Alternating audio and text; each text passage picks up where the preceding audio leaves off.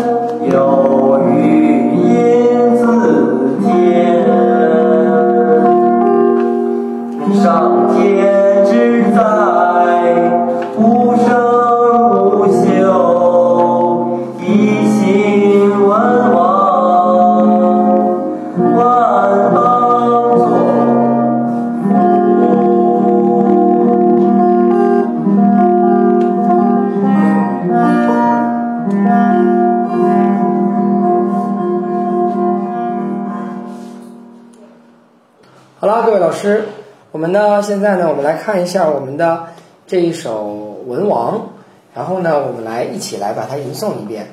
我们的主要任务呢，还是来吟诵，好吧？好了，我们还是请哪位老师呢，帮我们把《文王》的这个文本呢再次贴过来，我们就不麻烦每一个老师都来贴了，这样我们贴乱了呢就看不清楚了。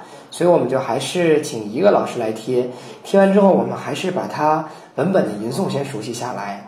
在我们这次呢，有很多老师呢刚刚进入我们的群视频，也可能刚刚参加我们的吟诵活动，也不知道呢您在哪里呢听到过吟诵、学习过吟诵。那么我们今天呢，先说呢，我们的吟诵调子呢是通过一字形腔而来。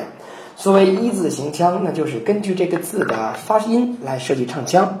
那也就是说，这个字读什么，我们就唱它什么就好了，不能把字唱倒，也就是说，不能够把字呢给它这个呃唱的这个呃唱成别的声音。第二呢，就是呢，第二呢，就是我们的这个整个的呃这个吟诵呢是。在《诗经》的吟诵当中啊，它是四言诗歌。四言诗歌我们大概是两两一段，两两一段，两两一段，两两一段。比如第一句“文王在上”，文王在上，这样的啊。五朝于天，周岁九邦，其命维新。哎，这是一个两两段。再有呢，就是我们所能知道的呢，韵字多长，韵字要多长，入声要短读，韵字要长读，因为我们中国诗歌是押韵的。比如说我们的《诗经》，它是两千五百多年前的诗歌，在那个时候呢，中国的文人已经知道用韵字来表现我的感情。那么一首这么长的诗歌，韵字会发生很多变化。那么韵字的变化呢，就是我感情的变化。我们基本上可以认为，韵字的变化就是感情的变化。而且啊，甚至我们可以发现，古体诗歌的换韵是很精妙的。古体诗歌换韵啊，这个比如这两个这这几句是一个韵，这几句是一个韵。当它换韵的时候，往往就换声调了，往往就换声调。比如说这几句都是一声的韵，一换韵就换成了三声的韵，甚至是平声韵换成仄声韵，比较明显。因为如果你要是平声韵换成平声韵，啊，就比如说平声韵换平声韵，平声韵换完了不是仄声韵，就是你都不换这个音调，就几声你都不换，那你换它干嘛使呢？对不对？你干嘛要换它呢？对不对？它这这这两句都是医生的，这两句还是医生的，这两句是医生的，都是医生，你还换它干嘛？你就一直医生下去不完了吗？感情变了才换韵，换韵是因为这个韵我找不着字儿了吗？换韵是因为我我我觉得我的我说烦了，我想换个韵，这样新鲜吗？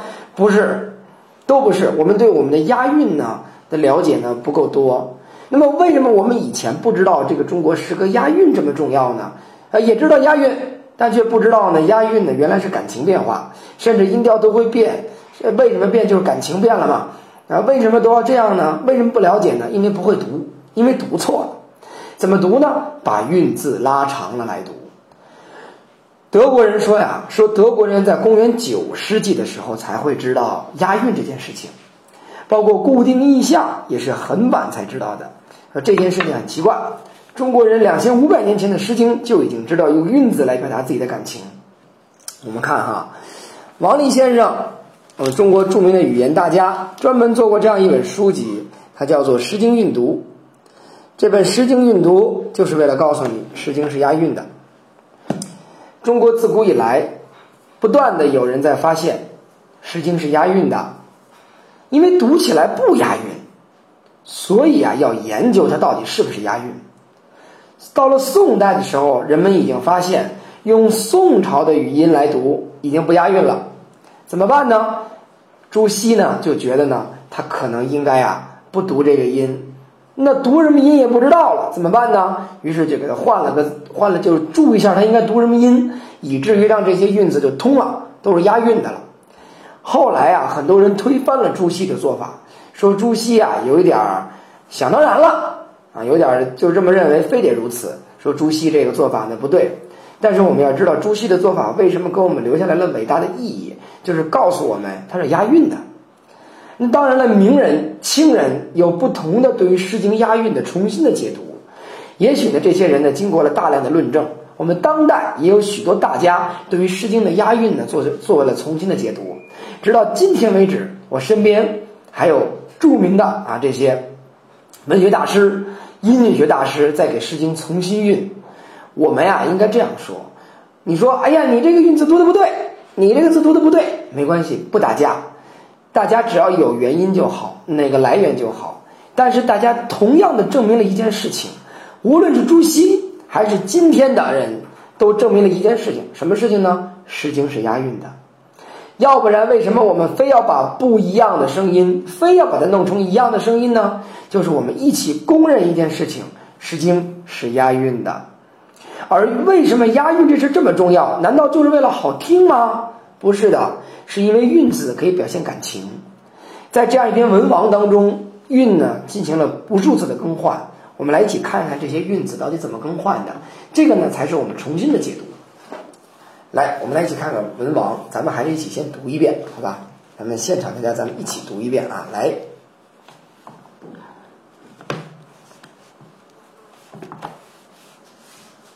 我们一起来读一遍啊！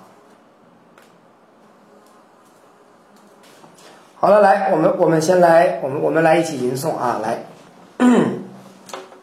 好的，来。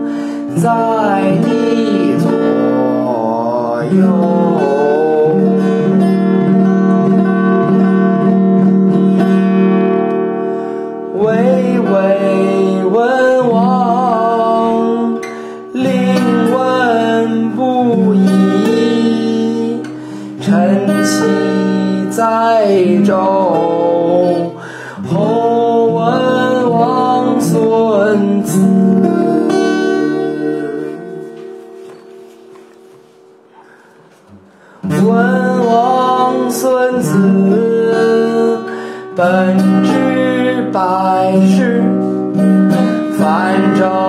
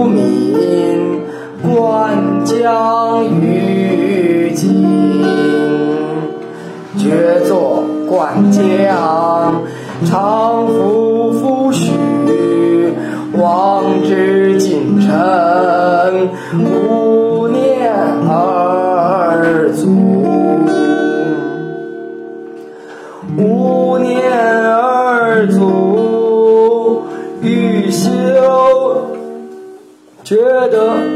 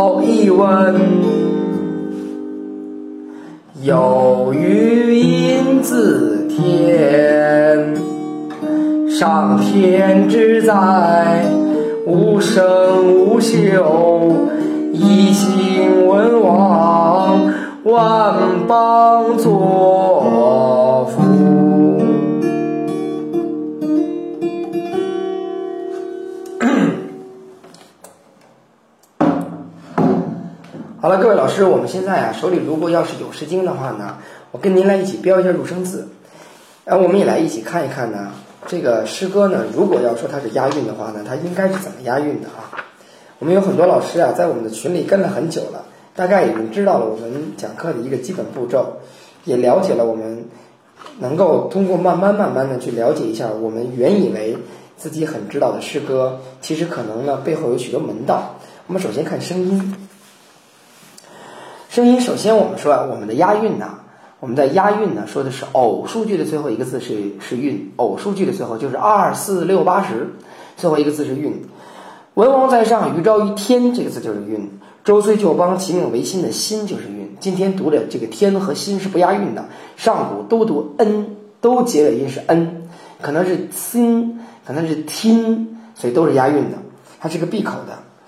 有周披险，地命不实的实字。和代替左右的右字是押韵的。我们今天听的这两个字不押韵，在上古的时候结尾都是呃，都是呃，所以呢，地命不舍之啊，然后在地左嘿啊呃都是押韵的。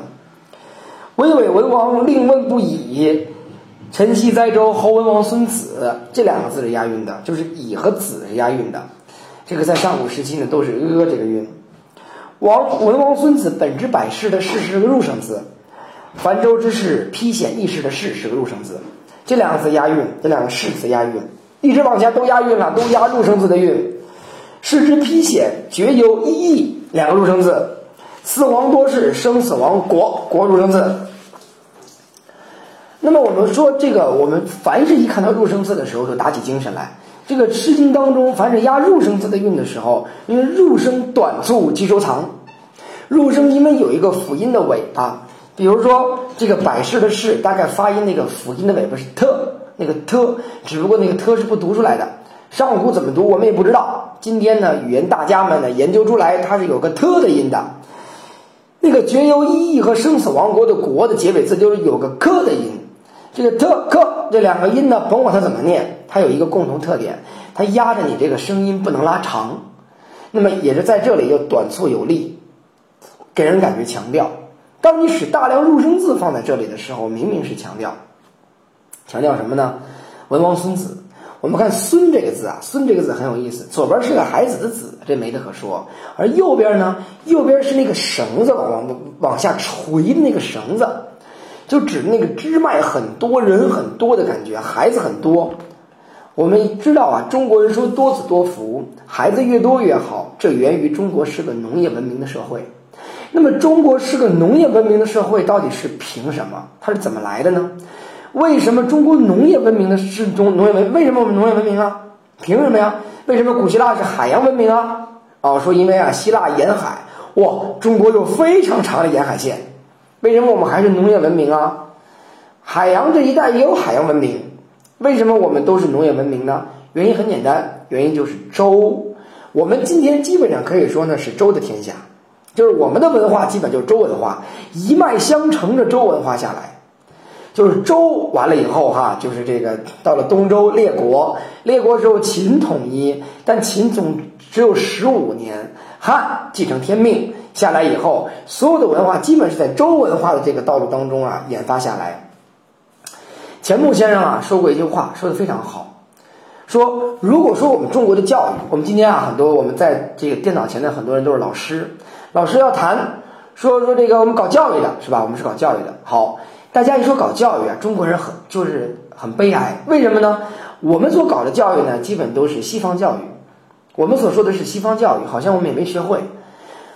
各位老师，我们是教育家，那么我们知不知道中国教育是怎么来的呢？啊，中国教育什么样呢？哎呀，我们说好多好多好多好多好多，但似乎说不清楚。就是中国教育到底怎么来的？让你举出一个中国古代的教育大家，啊，想了半天，啊，孔子啊。举出一个来，好像我们要举西方的，我们说知道啊。你今天你写论文啊，你写论文说你用到了哪位教育大家的理论来撑起你的教育理念？苏霍姆林斯基啊，让一司机来跟中国人来这个指导中国人的教育，这个这个太太逗了哈。那么到底到底中国的这个传统教育到底是怎么来的呢？那么，如果我们再有人问到您，您我觉得您可以说是一个国学者的时候呢，可以非常明确的告诉对方，我们中国的这套教育系统叫成于周公，啊，叫生于周公，成于孔子，是周公创建的我们中国的一套教育的体系。这套教育体系在孔子那里得到了完善，所以叫生于周公，成于孔子，这就是我们中国的这个。这就是我们中国的文化的这种，这就是中国的这个教育体系，啊，这中国用的教育体系哪来的？生于周公，成于孔子，是这么来的。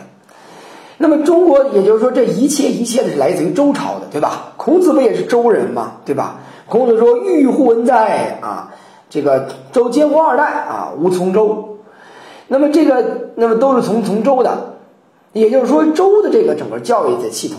周的整个文化的系统一直影响着我们今天的文明。说不对啊，周前面还有商朝呢，商前面还有夏朝呢，夏前面还有三皇五帝呢。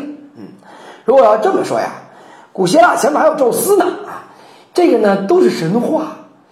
基本的你不能够确定，我们今天有文物啊，可以鉴定出来我们有商朝的文物，证明商的历史呢确实存在。而这个商的文明究竟是如何呢？已经难以考证了。因为呢，周对于商的这一场承袭，它绝不仅仅是朝代更替，它与后来的朝代更替都不一样。我们应该有这样的一种历史观，也就是说，周的文化一直两千五百年统治到今天。那么中国人后来不过不过是在周的文化之下，一直统领着各个朝代的更替。各个朝代可以不断的更替，但是他们基本都是在沿袭着周文化。外族入侵亦是如此。即便是满族、蒙古族，他进入中原，他依然使用我们的中原文化。什么叫中原文化？周文化，一切来自于周，因为周公和孔子把教育体系拿下。你把教育体系拿下了，你就把所有人拿下了。所以殖民怎么殖民？日本人想殖民，先拿下教育系统。我们看这个读我们这个著名的法国作家杜德所写的《最后一课》。那么这个法兰这个德意普鲁士的人怎么来殖民呢？他要求这个阿尔萨斯洛林这个地方的人不能再学法语，要学德语。阿尔萨斯和洛林原本也不是法国的地方，所以那也是法国的殖民地啊。我们基本读起阿尔萨斯和洛林来，都说这是法兰西的人被普鲁士的人殖民了。其实那俩地方原来也不是法兰西的，法兰西在那里殖民，让老百姓根深蒂固的认为自己是法兰西人，所以一直说法语。普鲁士的人就把它拿了回来，要求他们重新学普鲁士语。所以法那阿尔萨斯和洛林的人还以为自己被殖民了呢。为什么这么大的被殖民了呢？原因很简单，就是因为他因为在不断的教育当中被拿下了，所以一直深深的认为自己是法兰西人。所以说，他们认为那是最后一课，所以其实最后一课是很可笑的一个内容。好了，当周公把教育系统拿下，当孔子把教育系统拿下，于是我们的所有的后代的文明都是周文明。在教育系统不改的情况之下，我们的文化一直传承着。今天为什么可怕？就是教育改。教育者们一写论文，非要拿出苏霍姆林斯基来，那你不就完蛋了吗？对不对？这是一定的这个道理。所以说，我们的文化、我们的文明都是来自于周朝的。而周到底是什么文明呢？农业文明。周为什么是农业文明呢？我们可以从《周本纪》当中所看到这些内容。在《周本纪》当中呢，特意的先提到了你在《史记》的《周本纪》当中呢，就说到了一个内容。从最开始呢。说到了，那么如果我们说周倒倒祖先，祖先是谁呢？祖先呢？他的周朝的第一个祖先，这个人他叫做弃，放弃的弃，他也叫后继。之所以叫后继，是后来封的，最开始的名字就叫做弃，最开始就叫做弃的，后来叫做后后继啊，后继的名字来。这人干嘛呢？这人专门负责拨白骨，啊，所以我们在那个，我们在这个，我们读到这个冰封的时候，我特意跟大家说，冰封啊，应该保留的是周人的老家的歌，所以在那个周人当中说起始拨白骨，这是那个冰封，冰封里边这个冰封里边的七月里边的话，对吧？起始拨白骨，史记当中特意记录了呢，这个武帝呢，就是让这个。这个呃后继呢负责播种白骨，他是专门播白骨的，所以他就是当初我们读《五帝本纪》，大家可以到喜马拉雅上去听啊，我讲的《五帝本纪》。这个《五帝本纪》当中呢，特意说到了呢，就是这个尧啊，让自己呃舜呐，让自己手下的这些人呐，就是帝舜呐，让他底下辅佐他这些官员们，每个人你负责刑法，你负责农业啊，你负责音乐。啊，你负责水利，这都是有有这个内内容的。那么这个帝舜呢，我们看嘉文老师不断在给我们提出原文啊，非常感谢嘉文老师。那么帝舜呢，特意的来说了，就是这个气，你干嘛呢？这老百姓啊，饿得不得了了，所以你啊，负责给播种白谷。哎，你教大家种地，这是后继干的事情。这是周人祖先，据说舜赐他姓姬，这是这司马迁说赐他姓姬。所以，这个整个的这个这个天下呢，就整个的这个周的这个这个这个文明当中呢，就留下来了农业文明。原因，祖先在舜的手下干的活儿就是农业部部长，专门负责农业部部长。所以，他的后人所建立的这个朝代，那么当然是以农业文明为这个根根本的。对，非常感谢嘉文老师又告诉我们了哈，这个号曰后继，别姓姬氏，所以它整个是以农业文明的。那么农业文明就需要有劳动力，这是一定的，劳动力多才可以做干活。男人的男就是田里的一个劳力，这就是我们中华文明的最基本。为什么我们认为都要生男孩？为什么我认为多子多福？我们知道这个康熙皇帝写过一个福字，那个福字当中暗含着多子多福四个字。为什么认为孩子多就多？这是都来自于农业文明的。为什么孔子说“父母在，不远游”？你走的地里活谁干？对不对啊？游必有方，这个“方”字不好解释，不是方向的“方”，就是你要游，你就把我安排好，给我雇俩人专门给我拨白骨，给我收粮食，你就可以走了。所以“父母在，不远游”，游必有方嘛。要你干嘛使的，你就得给我干地里的活儿，所以这是必定的。于是呢，我们在《诗经》的。周南当中呢，就特意的看到了很多相当于中思啊，什么林之止啊，包括为什么以爱情篇章周南的这个官居开始，在关雎当中，整个表就是表现了一个人从开始就恋爱呀、追求啊，一直到结婚。用今天小朋友们最爱说的话叫在一起了，对吧？就一定要在一起，就最终幸福的在一起，就是那个，就是这个“窈窈窕淑女，钟鼓要之”。为什么要以它来开篇？为什么要林之止？为什么有桃夭啊？那么多的桃子都长出来。为什么要说这些内容？就是都源于农业文明。所以我们回来看文王。那么你文王一定要多子多福。我们中国历朝历代也叫这个问题。皇帝叫做开枝散叶。对于皇帝来说，为什么要后宫佳丽三千？我们当然也说他可能是满足了一个统治者的个人的欲望。但是更为重要的是，这些女人们负责给皇室开枝散叶。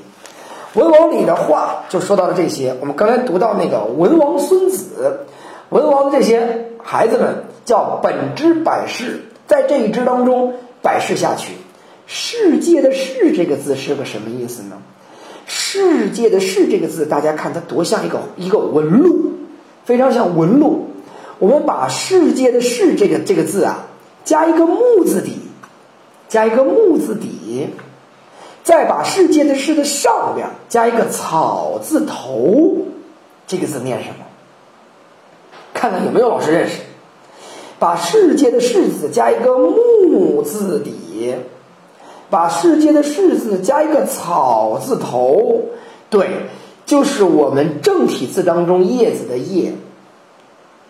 简体字这个“叶”子的“叶”太过分了，这个字不念“叶”嘛，这个字有嘛，这个字念“斜”嘛。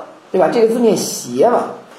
那么在很有一些有方言当中，曾经拿这个字当过叶子的叶用，所以在做简化字的时候呢，就把这个字拿来来做呃叶子的叶的代替。当初呢，这个这个汉字简化工作室啊，大量人不同意，绝不同意这个字，打的那是厉害的不得了。这这个状子呀，告到了周总理那里。周总理呢，就就就没办法了，都是专家呀，打的不得了，坚决不能要这个叶字啊，绝不能让这个叶替代那个叶，太过分了，坚决不同意。周总理怎么办呢？周总理就看在旁边啊，叶帅在，谁在呢？叶剑英在。周总理就问叶剑英，周总理说：“问问叶帅吧，叶帅要是同意就可以嘛。”他就问问叶帅啊，就问问叶帅，叶剑英是一将军呢。叶剑英他们不懂这些事情吗？叶剑英说：“我看都可以啊，我觉得都可以啊。”那周总理就说了嘛：“周总理说，那叶帅都说可以了吗？我们就可以了嘛，对吧？那就叶剑英他都姓叶，他同意他这信儿从此这么写，大家就都可以这么写了嘛。哎，这个叶子后来就就留了下来。那么其实这个叶子的叶子终将是个世界的世，这件事不得了。当中许多专家为什么坚决不能同意这个叶子呢？”为什么不能同意呢？叶这个字就是树叶上面的纹路。我们看树叶上面的纹路，这个世界的世字就是纹路，所以世基本上就是叶子的纹路，是这么个意思。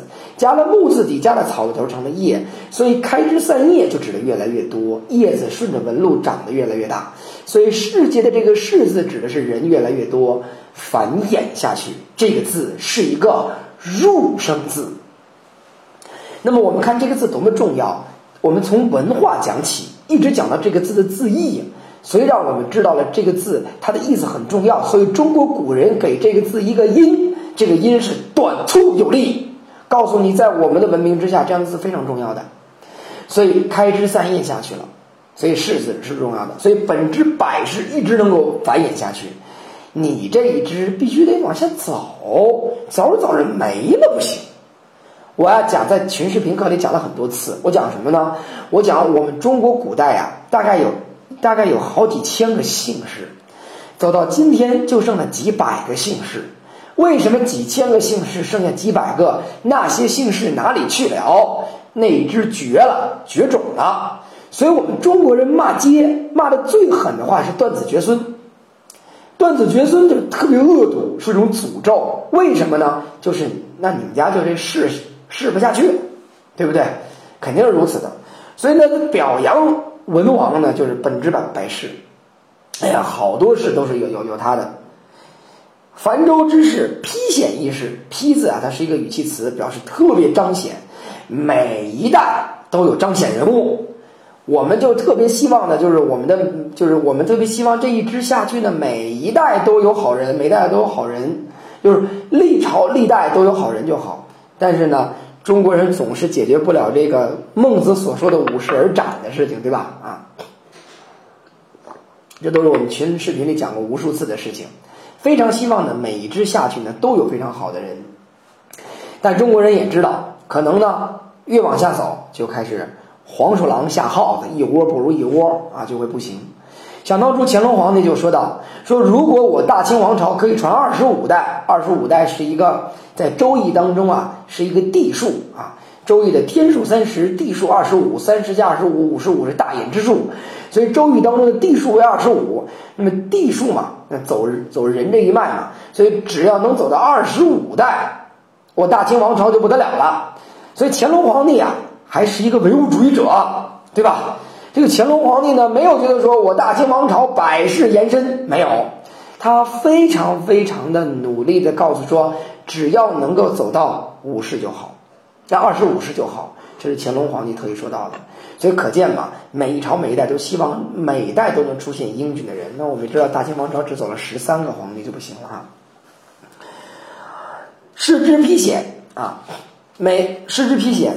是呢，是非常非常能彰显的，绝有意义啊，特别棒，绝有意义啊，在这里说说，哎呀，很棒，这些孩子们特别棒，他们很勤奋，四皇多士，这么多这么多人士都在我的王国当中出生，生死王国，这是一种周人的骄傲，就希望我们周人呢是有天下的。我们在这里特意跟大家再讲一个文化的概念，就是我们今我们上次特意说过了，我们对我们的历史要要了解。在我们的上古时期呢，不是统一的这个王国。我们知道郡县制，就比如设郡设县，中央集权这件事情是秦始皇发明的。在此之前，我们的中国政治并非如此。应该说，秦始皇发明的郡县制是中国古代政治上的一场革命，它是不得了的。它开启了后代。虽然秦朝只有十五年，但这种统治的方式。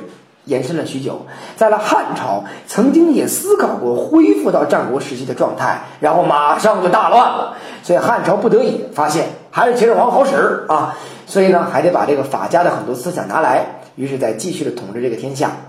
但是在这个秦以前，我们中国的天下不是这样的，它是一种联邦国，联邦国这个联邦国跟今天的美利坚联邦合众国不是一个意思，但是比较像。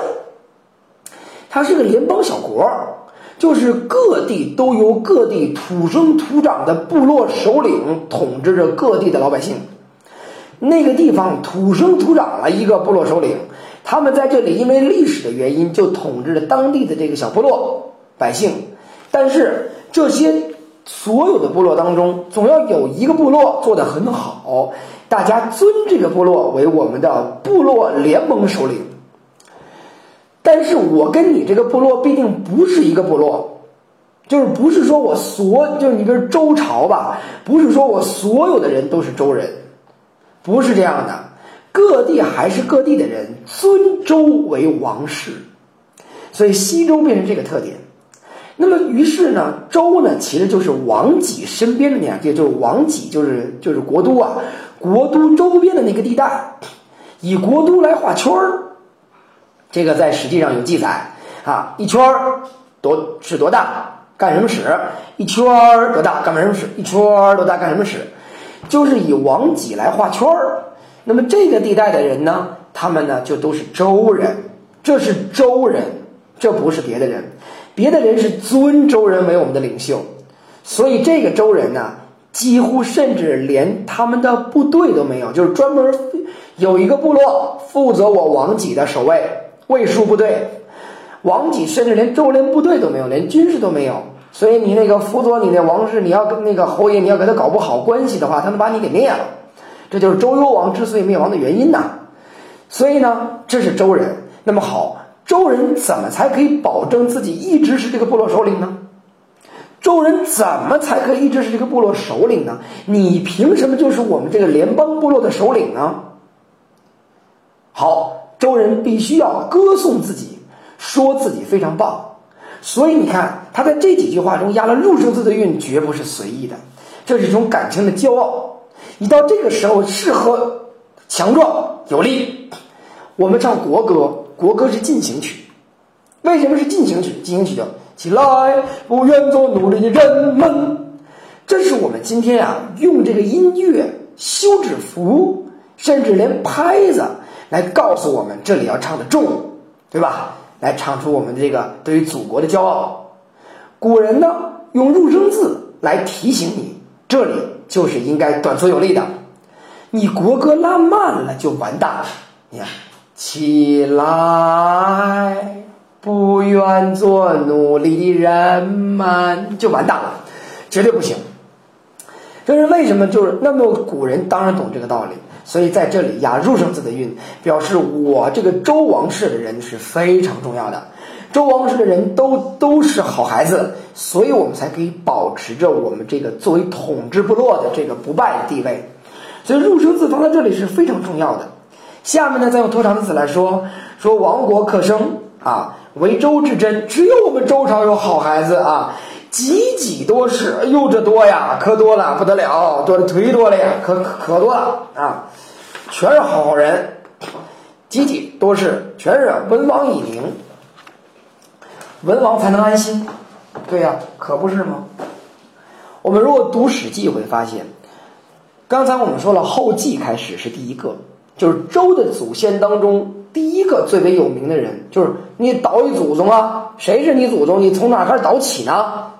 后继，倒起，所以我们我们下一篇啊，我们这一篇文王读完了，下一篇就读声民。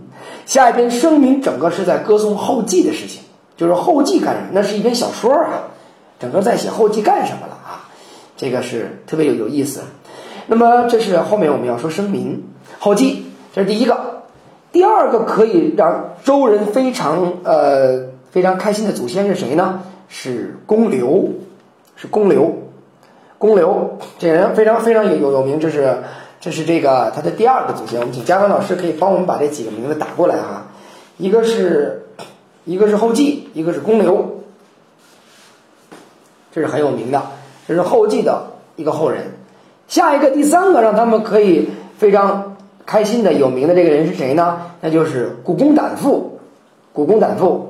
古公胆父又是一个非常有名的人。我们知道，古公胆父把从犬戎当中哈，从戎狄当中带着周人，带着宾地之人啊，一直迁徙到了岐山，到了镐京的附近，到了这个地方，古公胆父带人走，因为犬戎呢要跟古公胆父争地盘儿。古公胆父说：“说我呀，作为一个国君啊，如果发动我的子民跟你打仗，为了地盘儿。”为了维护我的统治，我不算一好国君。既然你要要地方，我走给你了，不能让我的子民因为战争而死去。所以古公旦父就迁徙了。那么你想想看呀，那这么好的一国君，大家肯定都追他呀。所以大量的人就跟着古公短父一起跑了，跑到岐山之下。这是周人的祖先当中的又一个非常英明的和伟大的领袖。好，周人呀。一定得把这些祖先当中非常精彩的人摆过来。好，这又是一个了，这是古公胆父。下一个又是谁呢？有一个非常重要的人呢，就是这个那古这个古公胆父啊，有有仨儿子，大儿子泰伯，泰伯这个呢，在这个《论语》当中，孔子还提到了泰伯哈，这是他的一个儿子，大儿子。二儿子叫于仲，三儿子叫季历，啊，三个儿子。季历呢有个儿子，有个儿子叫公季，这叫公季啊。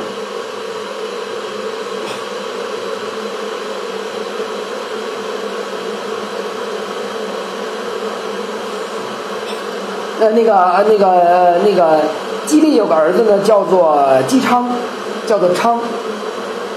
这个于是呢，泰伯呢就跟于仲俩人商量，说：“你看，咱这侄子啊，这个昌啊，这个人这孩子不得了。”这孩子呀，可真不得了！你看这孩子啊，这个天庭饱满，地阁方圆，可不得了。说这个，咱们呀，他将是我们周这个这个部落呀，又一个非常好的人啊，可能跟咱爸爸不错，跟爸爸是隔代遗传，把这美好的基因呢都传给他了。咱们一定要让他来当上下一任的周王。那么这个泰伯呢，就跟于仲商量说，怎么才能让这个姬昌当上呢？那就必须得是姬昌的爸爸季历可以当上这个周王。如果季历能当上周王的话呢，那么就肯定的会传给这个昌了。怎么能让季历当上呢？我和你，咱俩得靠边站。咱俩不靠边站呢，季历就当不上；季历要当不上呢，昌就也当不上。所以泰伯跟于仲俩人就跑了，跑哪儿？跑到吴地去了，跑到吴地去。我们今天去江苏省的常熟市，还会发现常熟市有一座山叫做虞山。这座山为什么叫虞山？哎，就是因为于仲跑到那里了。那么季历后来就叫公季，季历后来就是公季。于是当然，公季死了以后，就把这个王位呢。传给了姬昌，姬昌也被称为西伯，也被称为西伯，他就是我们本篇诗歌的主角儿周文王。那么这位姬昌呢？所以你看，我们这么倒过来的时候呢，就特意向你所说到了，说这个文王的之所以安宁，是因为你看泰伯是不是也是周王朝当中一个不得了的人？于仲是不是也是这两个人做了披发呀？就我们知道，这个有文明的人都是束发的，没文明的野人都是披发的。两个人逃到山野之间，故意披发，就是为了断绝再回去争王位的这种可能，为了为了整个周王族的繁衍，就让贤于这个侄子呀。所以这是一个多么伟大的这两个人呐！所以孔子还是称他们两个为贤人的呀，在这个《论语》当中。所以可见呢是非常厉害的。如果周的这个王朝每一代都出现这样伟大的人士的话，当然这个周王朝就会非常繁衍下去。那么我们的本篇诗歌就从文王开始的，因为我们知道周朝是由周武王建立的，武王追封了自己的父亲姬昌为周文王，所以应该说他是周人最切近的一个领袖。而西西伯的重要原因呢？我们在商本纪的结尾，在殷本纪的结尾啊，特意说到了一些事情，就是在纣王的时期，有这么几有这么两个诸侯是跟纣王这叫板的，其中一个就是西伯，其中一个就是这个周。在周本纪当中呢，又补充的说了一下这个内容。这个西伯这位周文王呢，确实是呢。他继承了自己祖先，包括公刘，包括古公胆父爷爷，包括自己父亲公季的一些伟大的事迹，把这个百姓治理得很好。而且这位西伯呀，他他首先是农业文明搞得非常非常好，再有呢就是他跟百姓之间的关系很好，以至于有一个国家的人呐，两个人呐就发生这个矛盾呐。发生矛盾以后呢，想到西伯这里，想到姬昌这里来呢，让姬昌给自己做仲裁。到了周的领地之后，发现周人之间和睦生存，从来不会因为这点小破事儿打起来。两个人觉得丢人啊，说我们两个人呐，想让这个就是虞地和瑞地的两个地方的人，虞地和瑞地的人打官司争讼啊，之间有有矛盾，想找西伯来仲裁。进入了周地之后呢，看见周地的人之间呢彼此非常和睦，彼此关系很好。说呀，说我们争的事儿啊，都是周人耻于做的事情，我们两个人还好意思找人家仲裁，忒丢人。走吧，咱俩别打了。哎，这是环境把这俩给教育了。好，我们把最后一点争取把它说完。好了，我们来把它正经说完。我们说的这个，所以西伯这个人他是有德的。远近的人呢，就都来跟随这个姬昌，就都来到这个周的天下辅佐周，所以以至于有人呢就开始说这话，说是不是天命要给周了？所以各位老师，我们来看，叫说侯服于周，天命弥长，在这里说到的是。侯服于周啊，它有好多种的解释。说周现在该是要拿下天命了。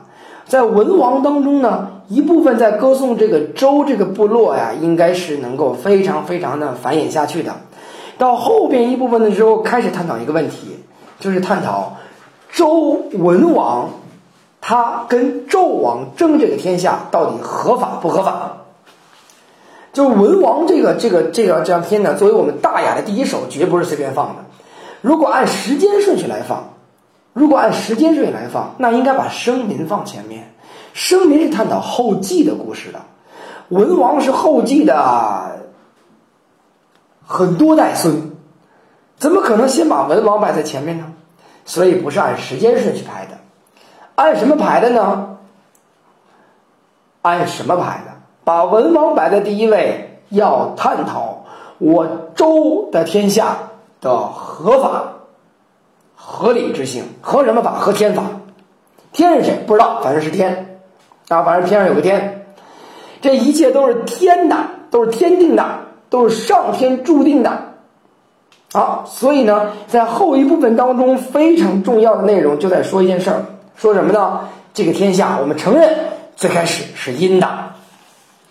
是阴朝的，是阴人的。你阴之未丧未丧失的时候啊，也是克配上帝的。当你阴朝没有丧失这个天下的时候，你也是符合天意的。但是呢，你为什么不符合天意了呢？所以要一见于阴啊，跟阴的子孙说，我们是不是夺了你的天下，是吧？然后你们是不是不乐意？哈，对吧？我知道你不乐意。但是你不乐意呢，也得只能不乐意。为什么呢？因为我们要一见于因，就是你的祖先呢出了很多问题，所以呢，我们一定要以你的祖先做的错事情呢来作为借鉴，来作为镜子照着我们。只有文王他是克配上帝的，只有文王是这样的。那有人说，哎，这天命怎么原来给了商啊，现在怎么给了你这个？怎么给了这个周了呢？所以文王里特意说到这话叫“天命比长”，就是天命啊，它不是一定的，它总会变，它变了。原来确实是给你商人的，天命在你商人那边，这点我承认呀，对不对？那后来为什么呢？因为因因为因为变了呀，对不对？那它后来变成我们这儿了，为什么变了呢？因为你的阴人你不能够克配上帝了，我周人。符合天道，我们说西方人呢是经常会这么说，说教皇是大于这个皇帝的，所以皇帝要经过教皇加冕。中国人不这样，不可能有一个宗教凌驾于我的政治之上。但是有没有凌驾我天之凌驾我这个国家政治之上的呢？有谁呢？天，我是天的儿子，所以我是天子。那么我怎么样叫做能够合法的统治国家呢？因为我在接受天命，所以你商人不能够接受天命，于是你就不行了。我接受天命，所以我可以继承下来，这点就非常精彩。所以周人在这个诗歌文王的诗歌的后半部分反复强调一个事情，就是我周人代替殷人成立这个国家的合法性。合理性，因为我们才是符合天命的，所以叫做宣昭一问，有余阴自天。你这个阴呐，正是因为你惹了天神，所以上天之载无声无秀。你说这天在哪儿呢？告诉你无声无秀，没有没有声音，没有气味儿，但是呢，把这个福降给了文王，万邦作福，万万邦都信任了。《诗经》的最后几句呢，与《史记》当中所记载的各个诸侯的国家的人呢，都来投奔了这个周文王呢，是密切相关的，是可以做互相印证的。所以可见呢，一首文王绝不这么简单。他表面看起来呢，是在歌颂文王的。我们有人说，这不是个人崇拜吗？这个，这古代个人崇拜，这不对。这个好，你说个人崇拜不对，你说个人崇拜是我们中国古人的陋习。那请问，为什么美国要有个国会山？山上搁四个大人头啊？为什么要放这几个人啊？他是不是在搞个人崇拜？是吧？为什么呢？可见个人崇拜并非个人崇拜这么简单。个人的崇拜是为了整个，你看，它是一个美国文化的构成。那么这四大总统摆在那里，就是我美国文化的独立、自由、民主、平等，对吧？他用这四个人来代表我的美国文化是这样的，那么同样啊，所以我们中国人很有意思，看到人西方人这样，哦，这个很伟大。中国人个人崇拜，这是一个民族的自卑心理，不是这样的。每一个民族可能都会有自己的这个呃这个伟人的崇拜，所以文王站在周人的角度，他为什么崇拜他？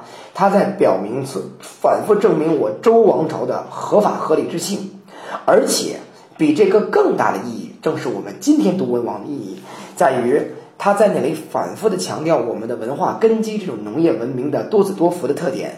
并且告诉你，周文王这种对百姓好的、这种符合天命的人，才是人民所选择的。也就是说，天意呀，可能就是仁义；仁义就是天意，天意正是符合仁义的。那么，周文王就是这样的一个人。大雅到底与小雅有什么区别呢？这个大雅到究竟与小雅有什么样的区别呢？我们今天呢，有许多人呢进行了许多种的分类，发现呢都似乎不是很准确。最能够说明的一件事情就是，可能他们的音调不同，也就是他们的那个音乐不同。给大雅配的曲和给小雅配的曲应该不一样。那么大雅配的曲可能越来越的庄重。我们看《诗经》的排序，一定是从最亲民的国风开始，到比国风稍微庄重一点但依然很亲切的小雅。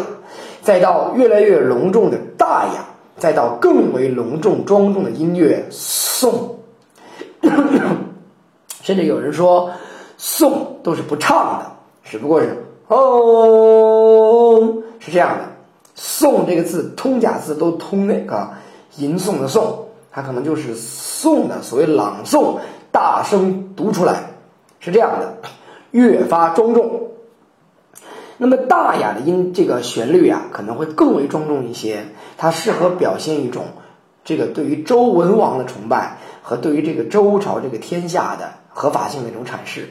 所以，当我们吟诵大雅的时候，我们听到整个这个歌曲曲调的安排，基本就是比较平一点，不能太花哨，不能够太婉转。所以，这是我们吟诵一意行调的一个特点。了解了他所说的内容，所以我们就更能知道意义行调该如何。我们在发现韵字的变化、入声字的使用，就能发现周人对自己的祖先的这种崇拜和这种骄傲，正是对于周文化的一种骄傲和周朝统治这个天下的一种骄傲。这正是我们中国人今天所应该有的一种骄傲。好了，我们今天啊就先说到这里，我们下周再见，各位老师再见。